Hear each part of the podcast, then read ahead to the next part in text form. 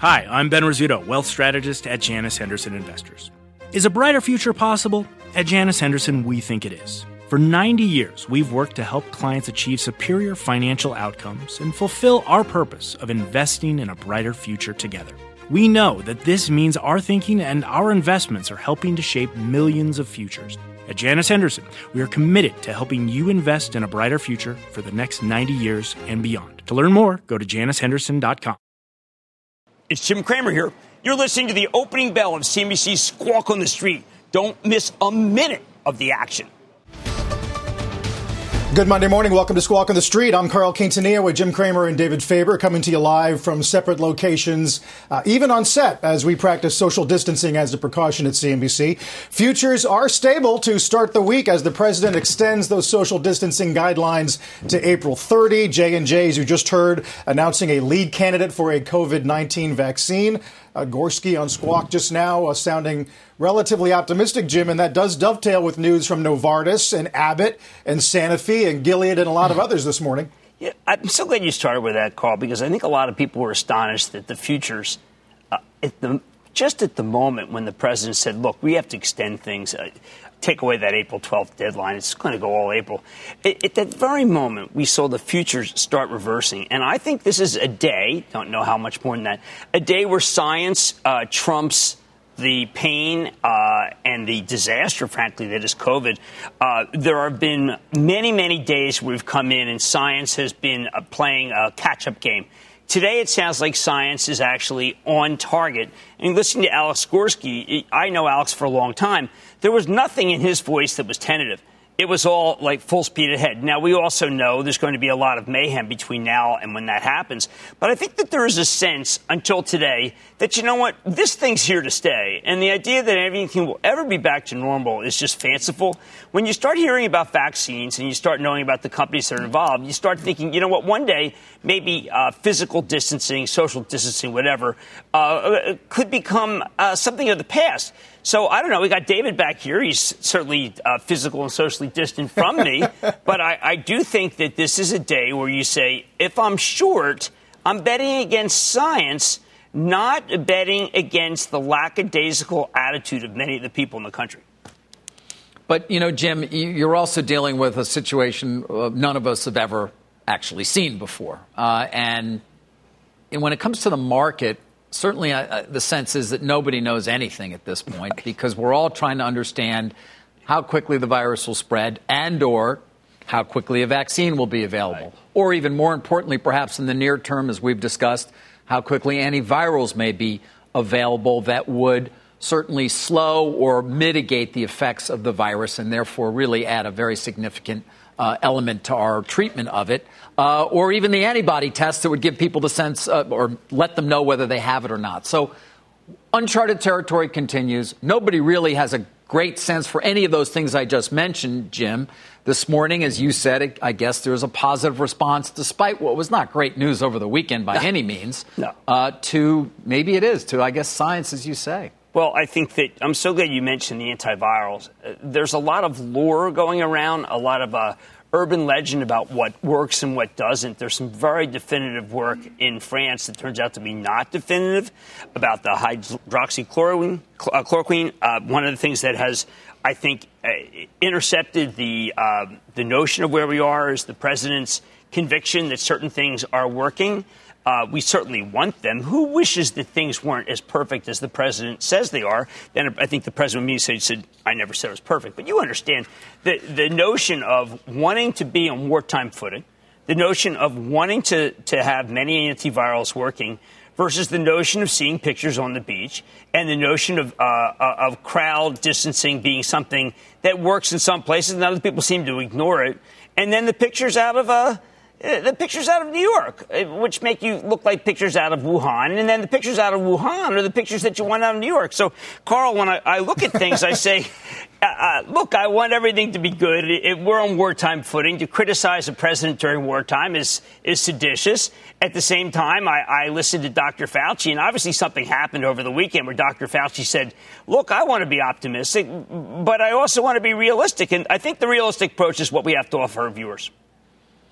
Yeah, uh, you were clearly uh, on Twitter annoyed by some of the crowds that you saw on some of the Florida beaches. But but Jim David's exactly right. I mean, if if this uh, if this medical curve goes in tranches and vaccines are the final tranche, what's more important near term? Is it Gilead saying we expect remdesivir results in a matter of weeks? Is it about uh, Abbott's five minute test that can be uh, done small and portable in a hospital? What's in the near term uh, important to watch? Not self serving, but we do have uh, Miles White tonight on Mad Money uh, to talk about Abbott. I have felt over and over again that it's testing, testing, and testing, that the way you beat this is to have as many tests going on because what you want to do is you want the you want to have a plan for the country to come back but the country can only come back uh, if we know who's healthy and who's not. I think that there's a perception that everybody uh, is awaiting getting this. There's also just a, a terrible series of, uh, uh, uh, just as there is too much hope being given to many of the antivirals, there's way too much of the of what I would regard as we're all going to get it. I mean, we're all going to put our hands to our face. We're all going to be connected to it. We're, there's no hope to it. Now, I find b- both are just really, really, uh, I'd say, uh, ill advised in, in, terms of what we're trying to do for the people. And, and, David, I think that you know that the impact on the economy is far worse than we're making it out to be because there's just too many people who can't pay rent. There's too many mortgages out there. And, and we've got a lot of different products that are really predicated on the idea that it's sacrosanct that you pay rent. Yes. I, I, don't want rent to be conflated with human life, but we're a business channel. We're not a channel which is devoted to uh, what a doctor's saying. But there are real issues being confronting us in the next few months that would make it so that the recession is a depression. And as long, you know, if we're fighting over the number of ventilators and the spare uh, spare number of ventilators that are somewhere in a, in a warehouse somewhere, we're missing the larger point. And the larger point is, will society function in a time when no one seems to have to pay anything?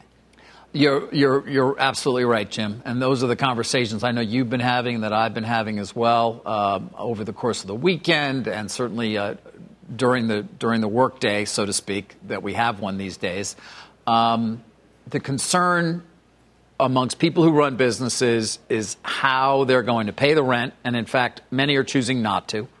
Uh, it is also turned to restructuring. You talk to people in private equity, for example, where there are obviously is a portfolio of companies that oftentimes uh, sort of is the width and breadth of the U.S. economy, and you get a pretty good sense that there are a lot of problem areas, and those that aren't necessarily right now are expected to be. And that's what's going on. Everybody's trying to understand how bad is it going to be, for how long, what are my cash flows really going to look like, and what do I need to do in terms of cutting back my spending to be able to survive. So that's obviously not even the small businesses, which you know are just at this point getting crushed um, around the country, given most of them, many of them are not open. Right. The base of the country and the 85% that's small, medium sized business, uh, for the most part, is just closed. Uh, and what does that mean for stocks? I mean, you come in I, I, think we all talk to a lot of people uh, whom we regard as being pretty thorough about stocks, and uh, there's a disconnect between what stocks are doing and what people expect the economy to do. Now, why is that? Because stocks have long since divorced themselves from the actual economy, if only because they're big international companies. I mean, I, I look at, or they're involved with healthcare or involved with staples. I mean, I'm going through over and over again the technology stocks. Do I really care? what they're building here, well, they tend not to be here. They're in China. When I look at the at the uh, actual the ventilator business, when I look at the gown business, we've long since outsourced these. These are not American businesses. We had 900,000 seamstresses in this country in 1990. Now we have zero. So are we making gowns here? No. Can the Army Corps of Engineers do a great job? Yeah, I've heard them do great things, but for the most part, we're a, a service economy, and the service economy, for lack of a better term, is just shut down.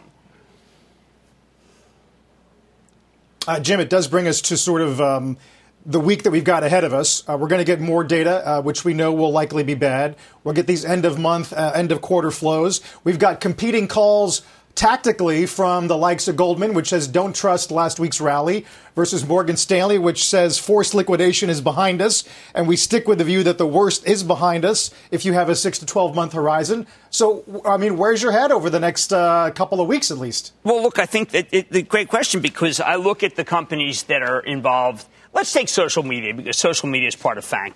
It's very clear that engagement is way up, and that's great. It's also very clear that advertising is way down, and that's bad. Uh, we have a lot of things that are really like that. The fueling of the economy, whether it be for entertainment, whether it be for uh, for online, uh, whether it be for autos, they require demand. Yeah. And, and, demand I mean, when you're trying to you're trying to either put food on the table or you're trying to buy a car. And I've got to tell you, the car will not win in that equation. You're trying to figure out whether you have a job or whether you're going to be able to uh, buy at Ross stores, which was upgraded today. And I think that one day you'll be able to buy at Ross stores. But in the interim, you got to try to figure out whether you pay rent or do you skip rent and hope that nobody catches you. So I, what I, I, think we're at, at, a moment where it's a free for all. And in a free for all, it's a tough environment to you know, take a big swing at General Motors. Yeah, uh, it does remind me. We got other upgrades to watch as well, which we'll get to with Jim, including Ulta, uh, Procter, and some others. When we come back after the break, though, the president and CEO of Cigna, David Cordani, is going to join us on this Monday morning. So don't go anywhere. What's on the horizon for financial markets? At PGIM, it's a question that over 1,400 investment professionals relentlessly research in pursuit of your long term goals. Specialised across asset classes, but united in collaboration, our teams provide global and local expertise. Our investments shape tomorrow, today. Pursue your tomorrow with PGIM, a leading global asset manager.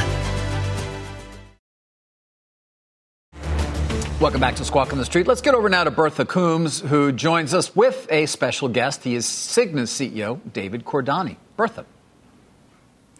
Thanks very much, David. Cigna was the first insurer to move to say it was going to cover all of the costs on COVID testing. Now it has joined with Humana to say it's also going to be covering first dollar costs for all of the treatments for coronavirus patients, not just hospitalizations, but also future medications, future vaccines, and they'll do that both in network and out of network. David Cordani joins me now to talk about that decision. David, how did you come to this decision and what were some of the considerations that, that you took in?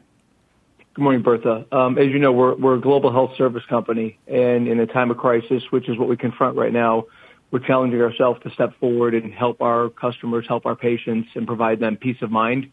I appreciate your reference to the testing. We also leaned in with expanded telemed uh, resources, 90-day uh, delivery of medication.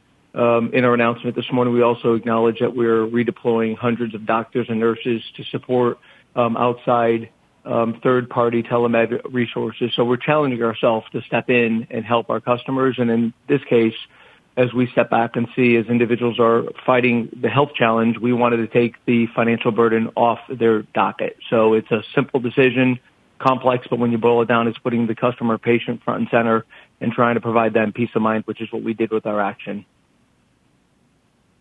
It, it's a complex decision. S&P Global analysts estimated that in a severe pandemic that the medical costs for insurers could be near $100 billion. So as you take on this responsibility and some of your peers will likely follow, how are you going to be able to handle that?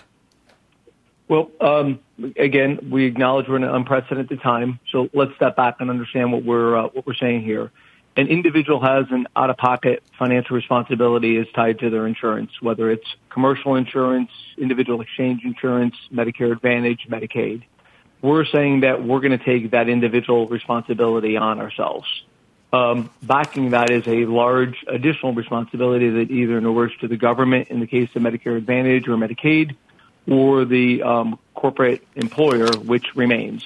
So we're taking the portion for a COVID patient's um, um, treatment, and we're taking that financial obligation on. As a large, diversified financial um, service company and health service company, we believe we're well positioned to be able to do so. Um, and we're going to track this over the next several months um, as we serve our customers and patients. But stepping back, fundamentally, we think it's the right thing to do because as individuals are um, in hospital situations dealing with the treatment, we wanted to take this burden off uh, their lap and off their family's lap and provide them the peace of mind they deserve. David, thank you so much, Jim. Thank you so much for what you're doing. Uh, always, hey, Jim, good to hear your voice. Always good to hear you. Thank you for coming on, man, buddy, a bunch of times, too. Uh, I'm trying to figure out the priorities, and maybe it's multi pronged, but what would help you the most? Uh, a five minute Abbott test that would tell you uh, what your uh, what some of the lives that you back are are seeing, or something about more personal protective equipment because it does seem that you go through it very quickly and that has uh, hurt the process in hospitals.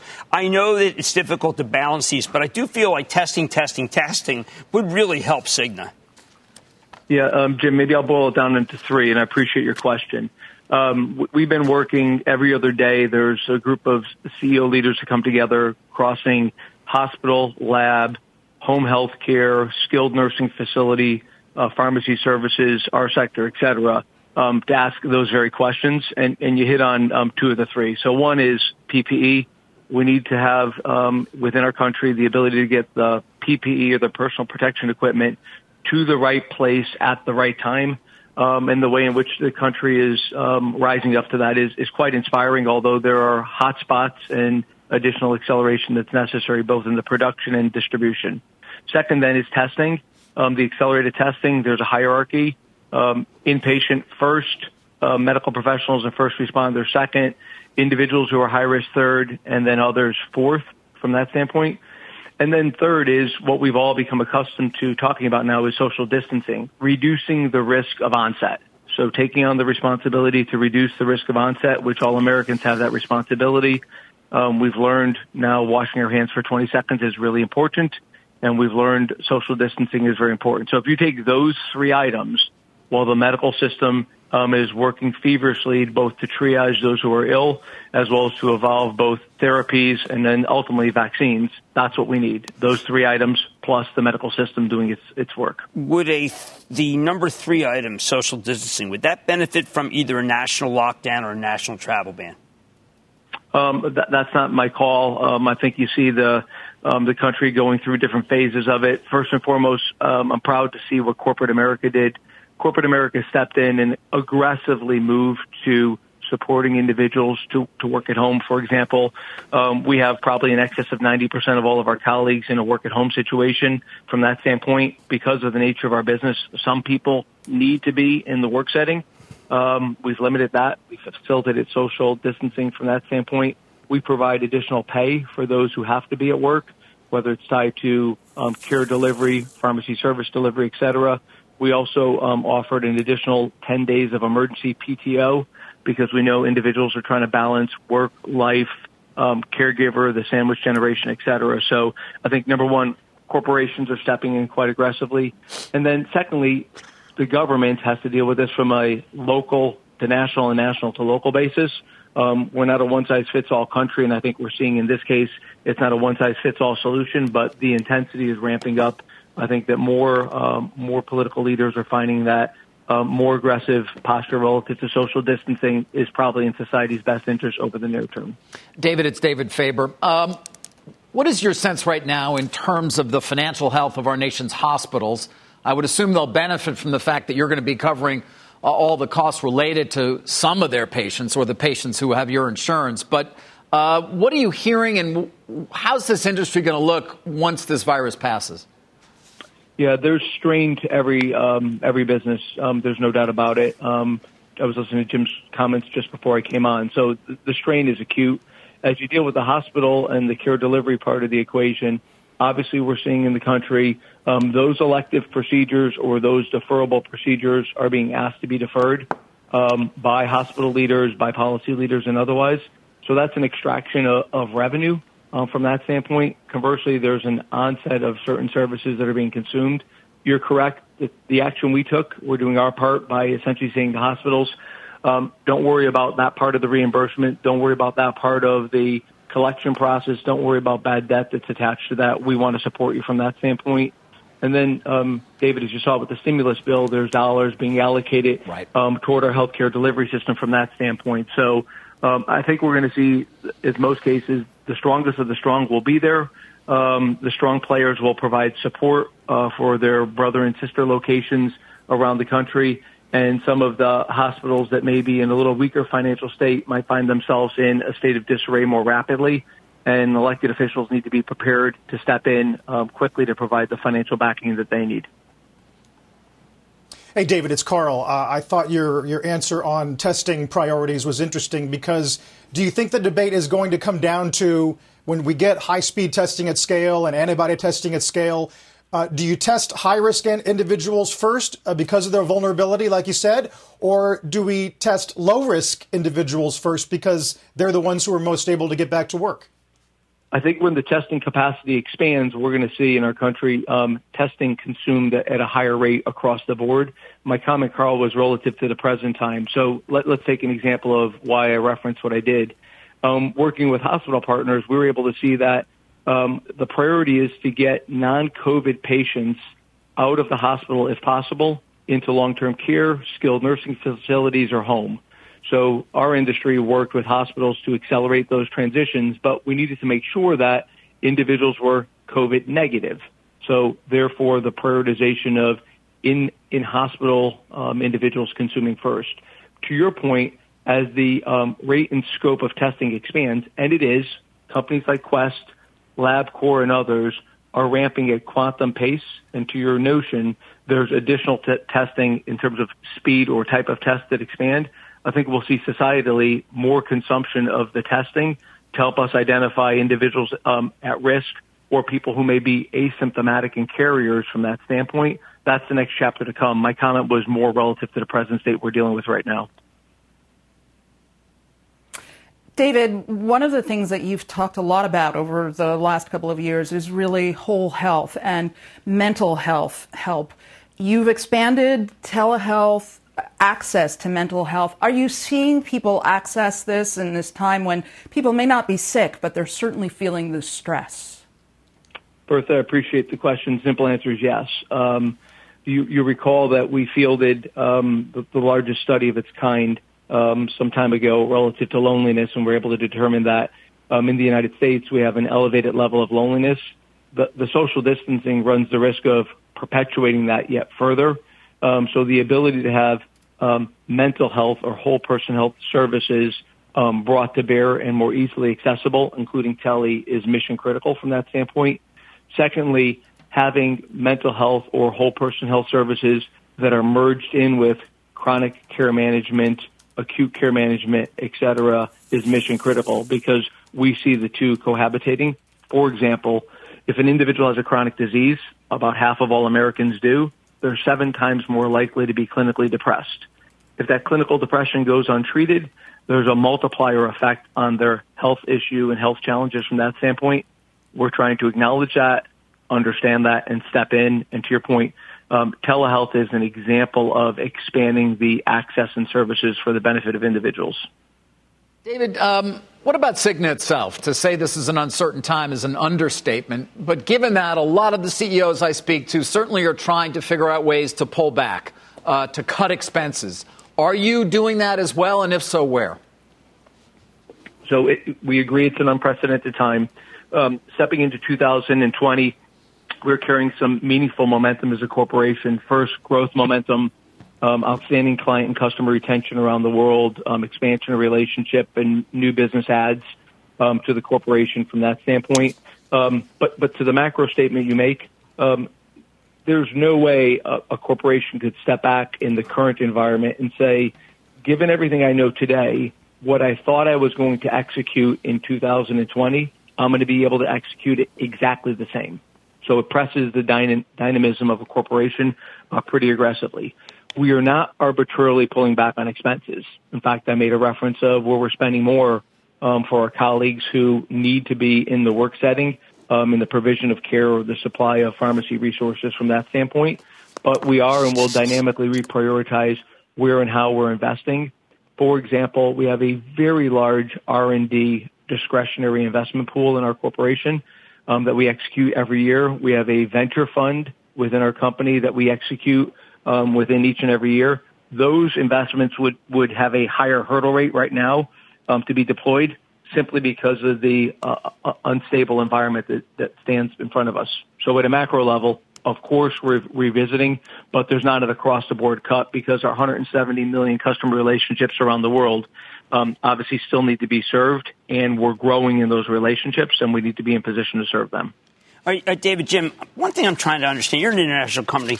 Why are things less dire in Germany, very dire in Italy, and catastrophic in Spain? Uh, Jim, I don't think I'm um, the right person to give you a pinpointed answer. Um, I think if we step back and look at a few points of similarity, let's take South Korea and Italy as an example, um, two ends of the spectrum. Um, what, what South Korea proved is a couple things. One, South Korea has um, um, a population that is older on average. Italy is even older. So data point one, we know COVID-19 affects an older population more acutely. Point two, it seems to affect older males a bit more acutely than older females. Italy's population not only skews older, but skews older male. Three, um, it attacks smokers a bit more aggressively, and while South Korea has a somewhat elevated smoking percentage, Italy has even a higher smoking percentage. So, so you take that as a population measure. Second piece, it's clear South Korea was extremely aggressive and constructive relative to what we know today is social distancing and testing. If you look at Italy, they were less aggressive relative to social distancing, even after the country put forth certain mandates, and less comprehensive relative to testing. So I take two cohorts. One, the data around the profile of the people, age, age and sex mix, smoking. There's higher risk across the board in, in this case, Italy. And then secondly, how aggressive one was with social distancing and how aggressive one was with testing to inform that social distancing and inform the triaging. Those seem to be playing out as we look at the comparison to um, Spain versus Germany. That pattern seems to be playing out pretty consistently.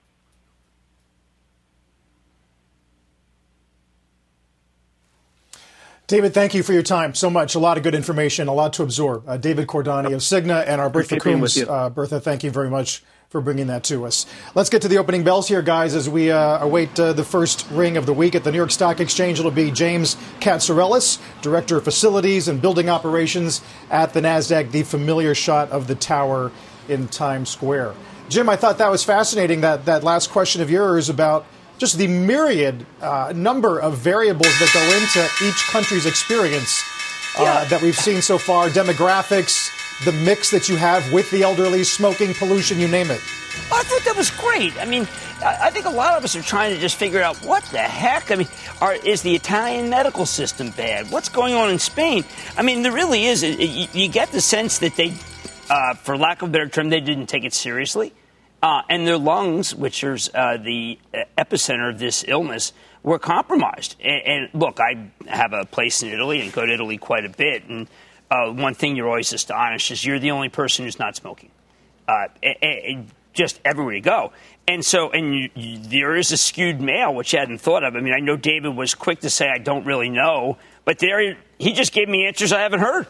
And, I'm delighted to at least understand. And the only time I'm trying to figure it out is, wow, when is it coming here in that wave? I mean, maybe we are more serious in Italy. I, I feel terrible that the Italians just didn't figure it out uh, very important learning from David Cordani. Yeah.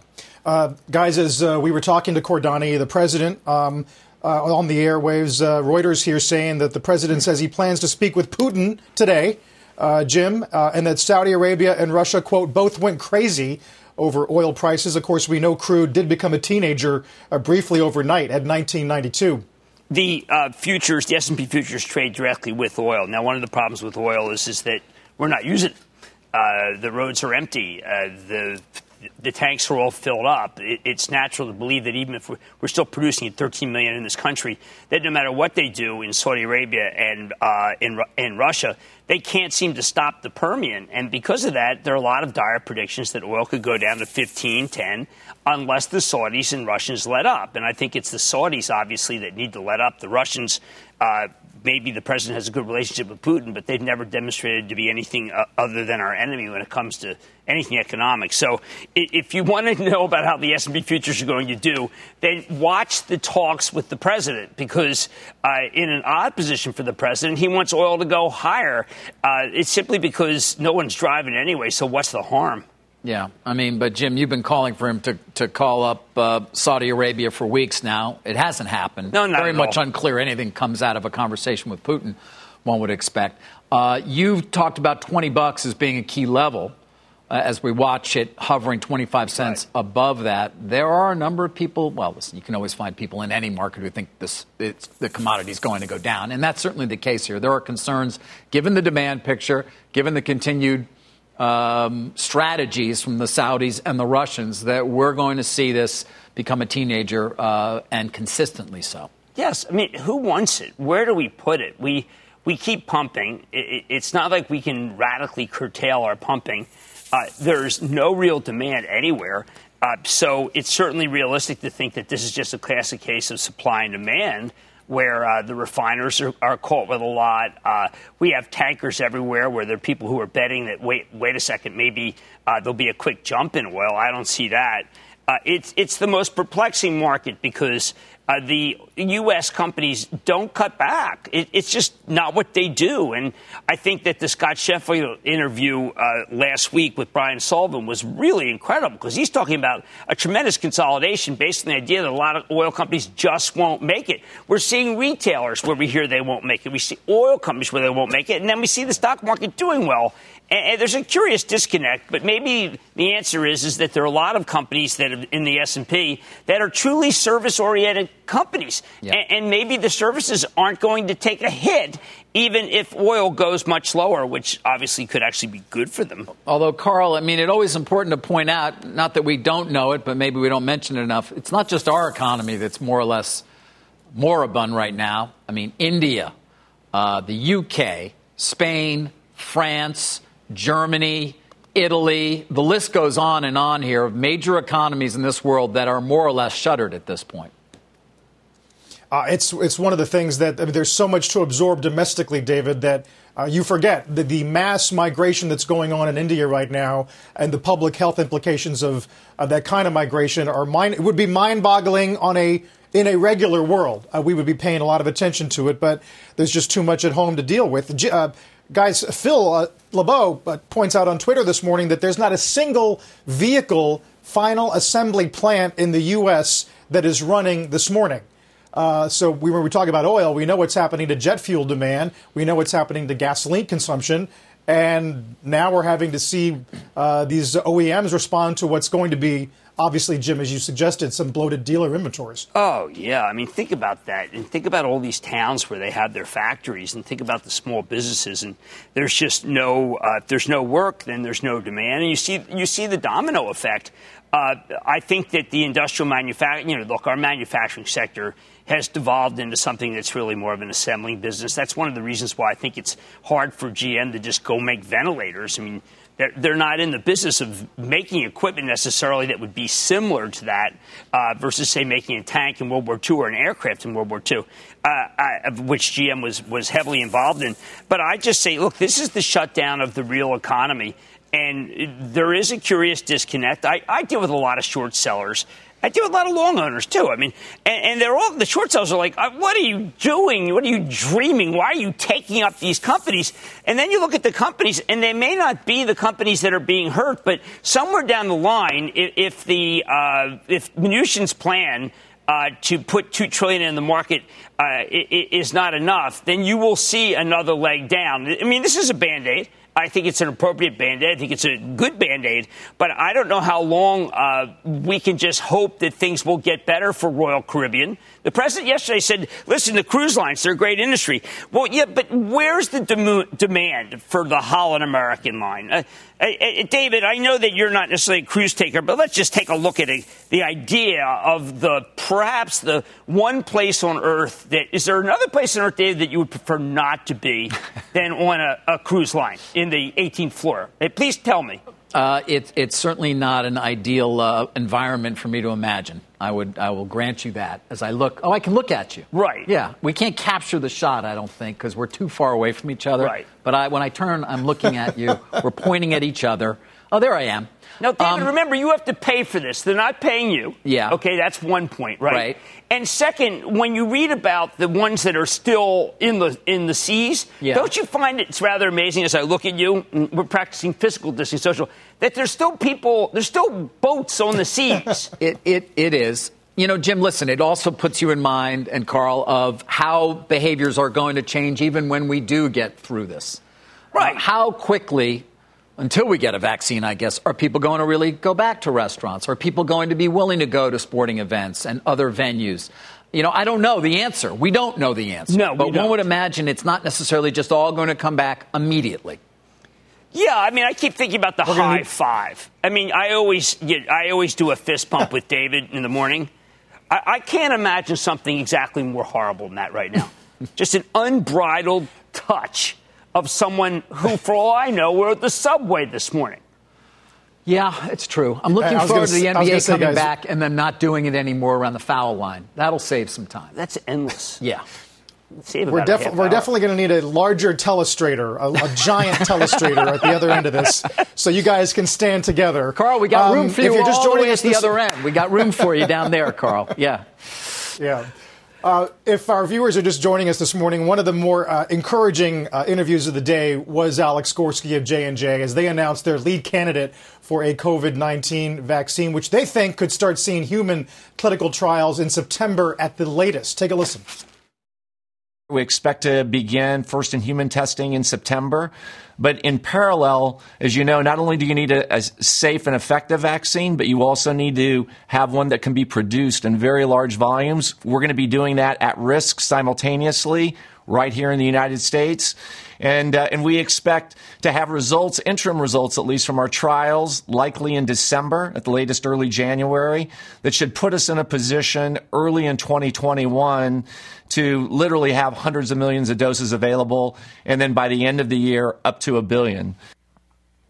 Look, just total hope for Uh, there. Jim? Right? Just total hope, Carl. No, I mean, but I'm sorry.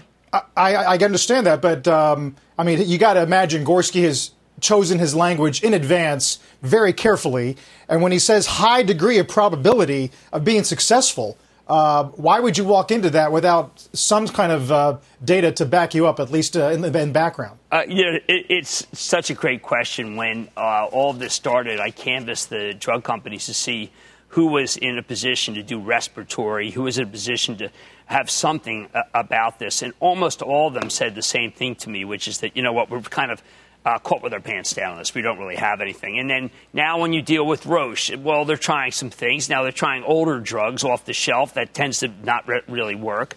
Uh, when you talk about the vaccines, which are so important because Dr. Fauci keeps saying over and over again, this thing is coming back, uh, to know that they're this far ahead on their vaccine and Regeneron's ahead on a vaccine, what it says to me is, is that while we do have some tough times ahead, there's there's light at the end of the tunnel, uh, uh, and the light at the end of the tunnel is from very you know really big companies who don't have to say anything.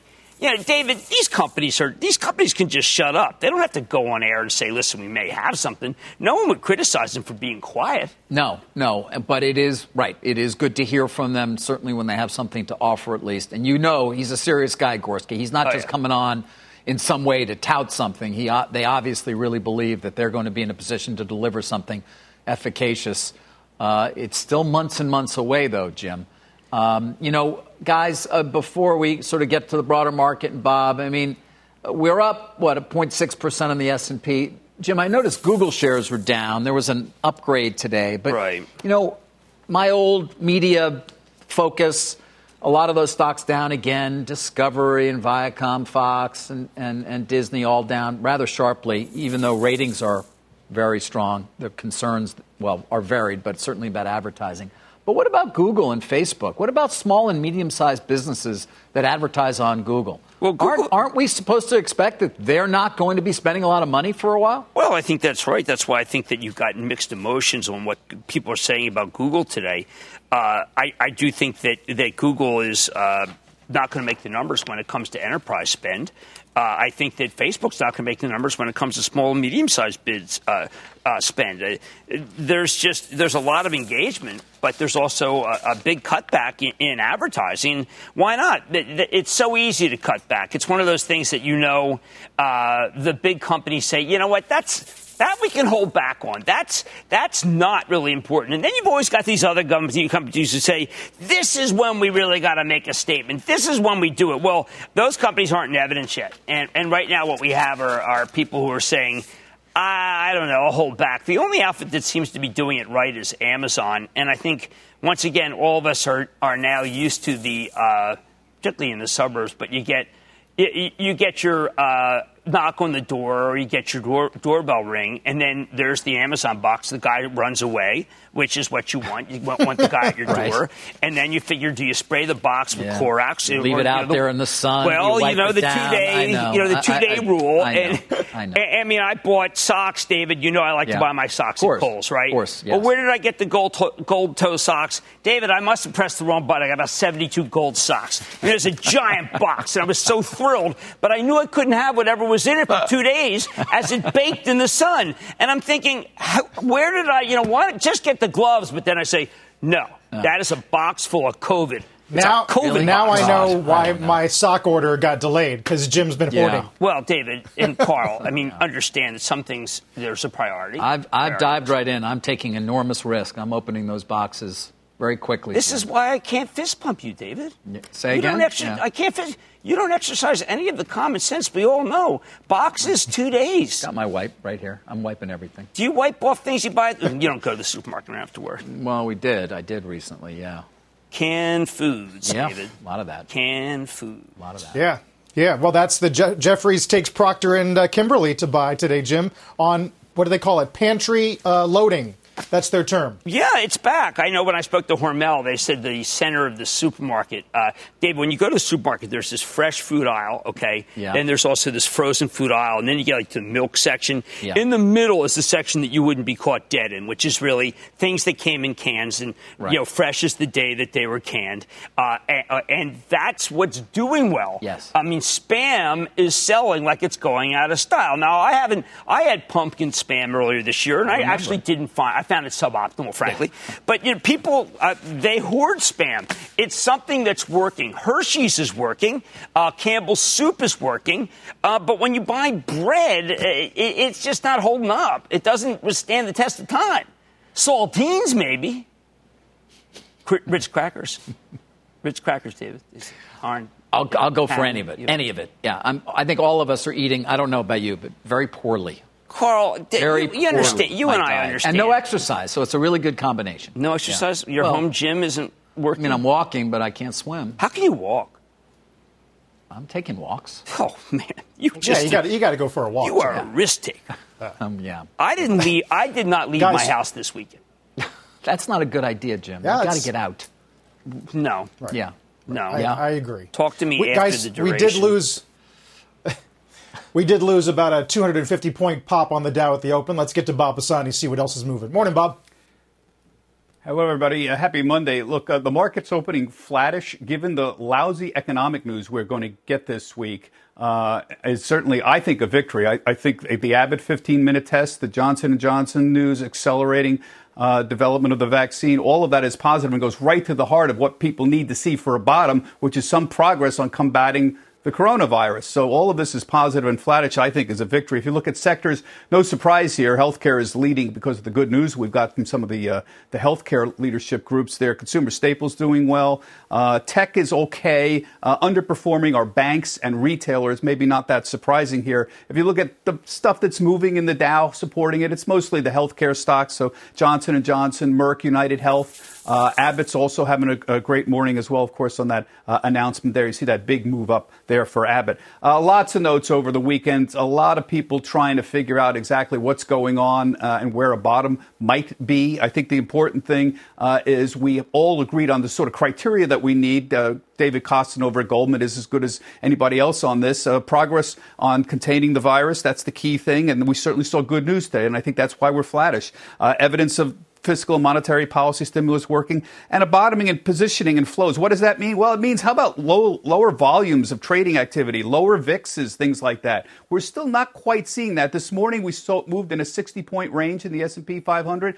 Well, that's better than 100. We were doing 100 point ranges last week, so a little lower here. But let's watch these crazy uh, moves that we've been seeing here in the last few weeks. Uh, lower uh, um, Goldman itself, Kostin thinks so, lower in the coming weeks as we uh, absorb all the economic data, but they're still up 20% by year end, 3,000. That's a 20% move from where we are uh, right now. We could see the market swings in the last week, how crazy they are. Remember the, the lows last Monday? We were 34% from our highs. Then all of a sudden, Thursday, we had the enormous rallies, and everybody saying suddenly we were almost 20% from our lows. And everyone was saying this game may be over. Uh, and we ended with a smack in the face on Friday, reminding us about bear market rallies and things like that uh, as people brought out the history books in 2008, and now we're 15% off of the lows. So there is no clear indication from the market about what's going on right now. I think the key thing is to watch the VIX. I have spent a lot of time talking to people about what the VIX is telling us. Uh, the March average on the VIX is 57.8. That's Titanic. A year ago, the average was 14. So we're talking about a 300% increase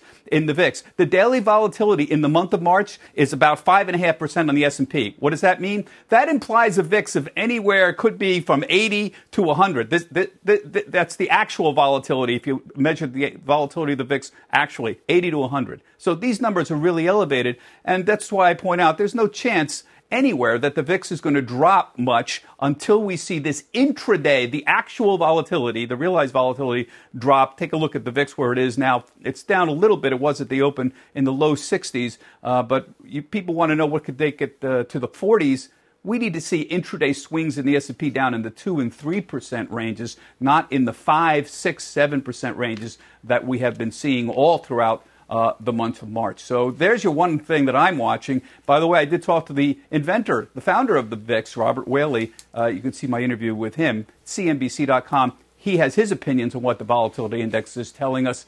Take a look there. TraderTalk.cnbc.com for more on that. Guys, back to you. All right, very cool, Bob. Thank you, uh, Bob Pisani. Keep your eyes on fixed income and the dollar this morning as well. Let's get to Rick Santelli. Morning, Rick. Morning, Carl. You know, if you look at Friday, right towards the end of the session, we were around 68 and 10s, around 24 and 2s. So here we are, about the same yield in 2s, but we're down about five extra basis points in 10s.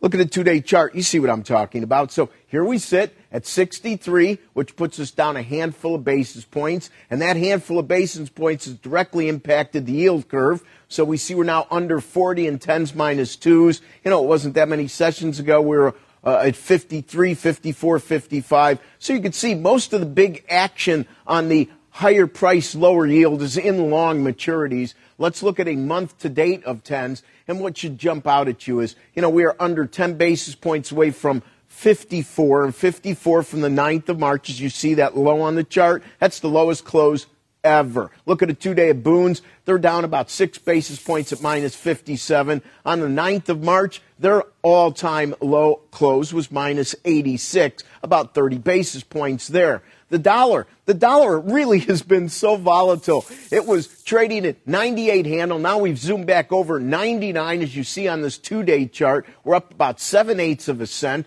And what's important here about the dollar index is it gives us a great barometer. You know, once again, we're seeing a little bit of a global uh, nervousness that is reflected in the demand for dollars. It's highly correlated with the higher temperature across the globe. And while all this is going on and yields on the long end are going down, we, are, we can't print some of these investment grade corporate securities fast enough. Huge appetite. We're going to continue to monitor at CNBC the historic amounts. And finally, on a month to date of the dollar index, just consider on the 9th, we're under 95. On the 10th, uh, the, uh, all the way up to the 20th, we're zooming for the highs at 102.81. If you're looking for volatility, whether it's the pound versus the dollar or the dollar index, foreign exchange is the place. David, back to you.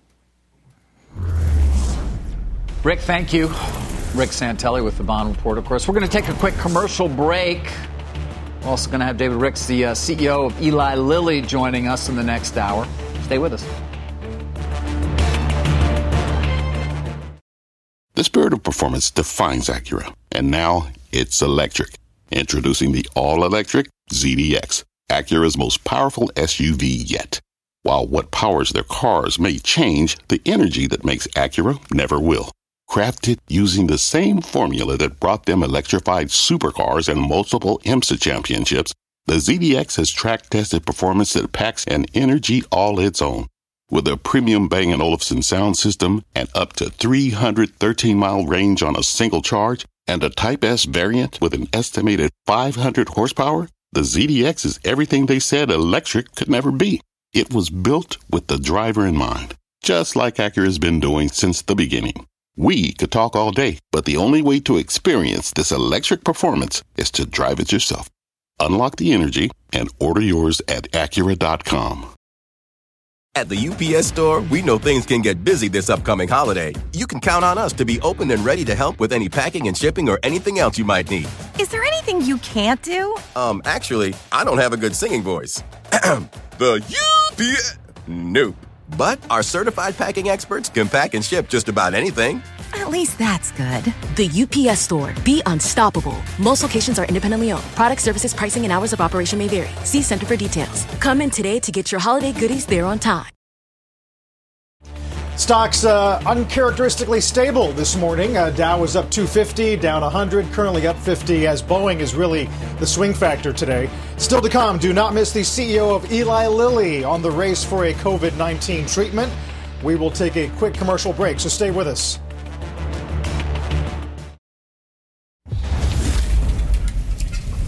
Let's get to Jim and stop trading. I've got to tell you something, Carl. Uh, Gordon Haskett, John Inch, he's been, uh, this time it's uh, Benjamin. Th- th- let's just put it this way there's a negative piece today by John about 3M. And what I find this is so disconcerting, he takes it from hold to sell. GM is a dividend aristocrat. They have 61 years of increased dividend. He is saying, given the fact that there's overhead, given the fact that there are issues involving uh, pollution, involving groundwater, he says this could place 3M's dividend at risk. We see in Germany the government saying, listen, maybe we shouldn't have dividends in our companies. Uh, a lot of people own 3M for the dividend, Carl. And I think we've got to be conscious, a little more conscious of why people own stocks. Fixed income is hard to come by. Stocks are a way to get yield. And right now, he, uh, John Inch is saying that yield's in danger. So just be careful if you're buying stocks, betting on uh, getting a good dividend, because maybe that dividend's at risk. Huh. But uh, you mean, uh, but episodically, you don't think we're going to import an idea like Germany's? No, uh, that would be hard to believe. That's so socialistic. Uh, but I do think that the after we uh, cancel buybacks, people are going to say, for some companies that took money, well, our dividends at risk. And I say, no, dividends aren't risk but from the government. They're at risk economically. And you have to look at each company that you own and decide that that dividend is safe. If it is outsized, they're between 8 and 10 percent. Uh, versus say three, four, then you may have something wrong at the company. If you can't figure it out, then you should not maybe own it because this is question of cash flow, and cash flows are going down for almost every company I follow. Yeah, that's the key, I think, isn't it, Jim? He says if EBITDA were to, were to decline 15% below their current projections, right. and by the way, they're also adding in what they think is the PFAS liability to some right. extent, then you get to a, uh, an EBITDA, uh, a debt to EBITDA uh, ratio of almost five times. Right. Um, which is not good, which goes back to leverage overall. And right. those companies that have more debt, perhaps, they thought it was fine. They thought their balance sheet was optimized. But in fact, in this period, it becomes a very different story, which leads me, guys, to Boeing, which is worth mentioning. Sure. the S&P is up almost three quarters of a percent. But Boeing is what's weighing on the down. Why that's flat, it's down over 10% this morning. Boeing doubled between a Monday, really prescient upgrade by Goldman – uh, and Friday. And yet, nothing really that great happened at Boeing, given the fact that the bill that passed Congress wasn't a bailout for Boeing. There was a lot of misperception that it was. It just wasn't. Strange. Very strange action. You've been listening to the opening bell on CNBC's Squawk on the Street. This podcast is supported by FedEx. Dear small and medium businesses, no one wants happy customers more than you do. That's why FedEx offers you picture proof of delivery, packageless and paperless returns, as well as weekend home delivery to 98% of the U.S. on Saturday and 50% on Sunday. See the FedEx service guide for delivery information. FedEx Ground service is also faster to more locations than UPS Ground. See what FedEx can do for your business. Absolutely, positively FedEx.